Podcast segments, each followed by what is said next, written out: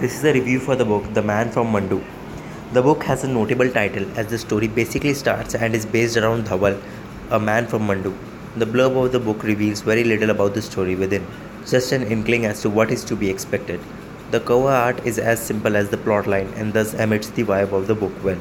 At the same time, I do believe that the cover art could have been made a tad more appealing for the reader's eyes. After all, the cover plays a key role in transmitting the message or the idea within a book while also attracting potential readers. The story of a man from Mandu starts with a gathering of people waiting for their guru.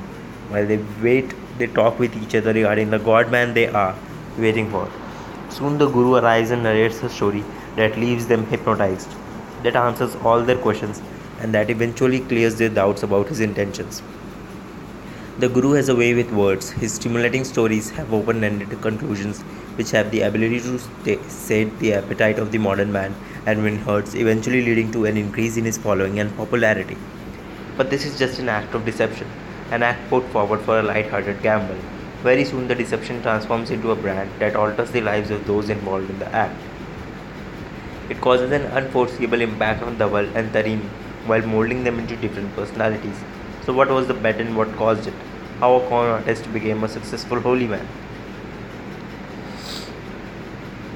The whole process of transformation of Dhawal into the god man seems realistic and believable. With ever increasing cases of holy men being arrested for violent crimes and scandals, the author has taken up a relevant topic to showcase the sordid truth. Manoj V. Jain very aptly captures man's never ending quest for answers throughout his life and how godman promised to deliver those answers in a cryptic manner that suit most life situations, thus satisfying the masses. By the way of this novel, the author shows us just how easy it is to claim to do unbelievable things to garner a following that soon turns into a money making business at the expense of innocent devotees. In a simple language and with an even simpler narrative, a man from Mandu portrays how superstition and blind faith is fuel for the benefit of a few, while the vast majority waits in vain for miracles that will supposedly improve their life conditions.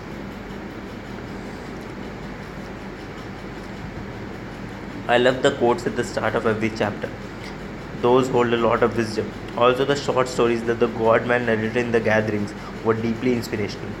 One of the quotes that spoke to me reads like this You are the universe, and the entire universe lies within you. The truth you and other humans believe in is only their own perception.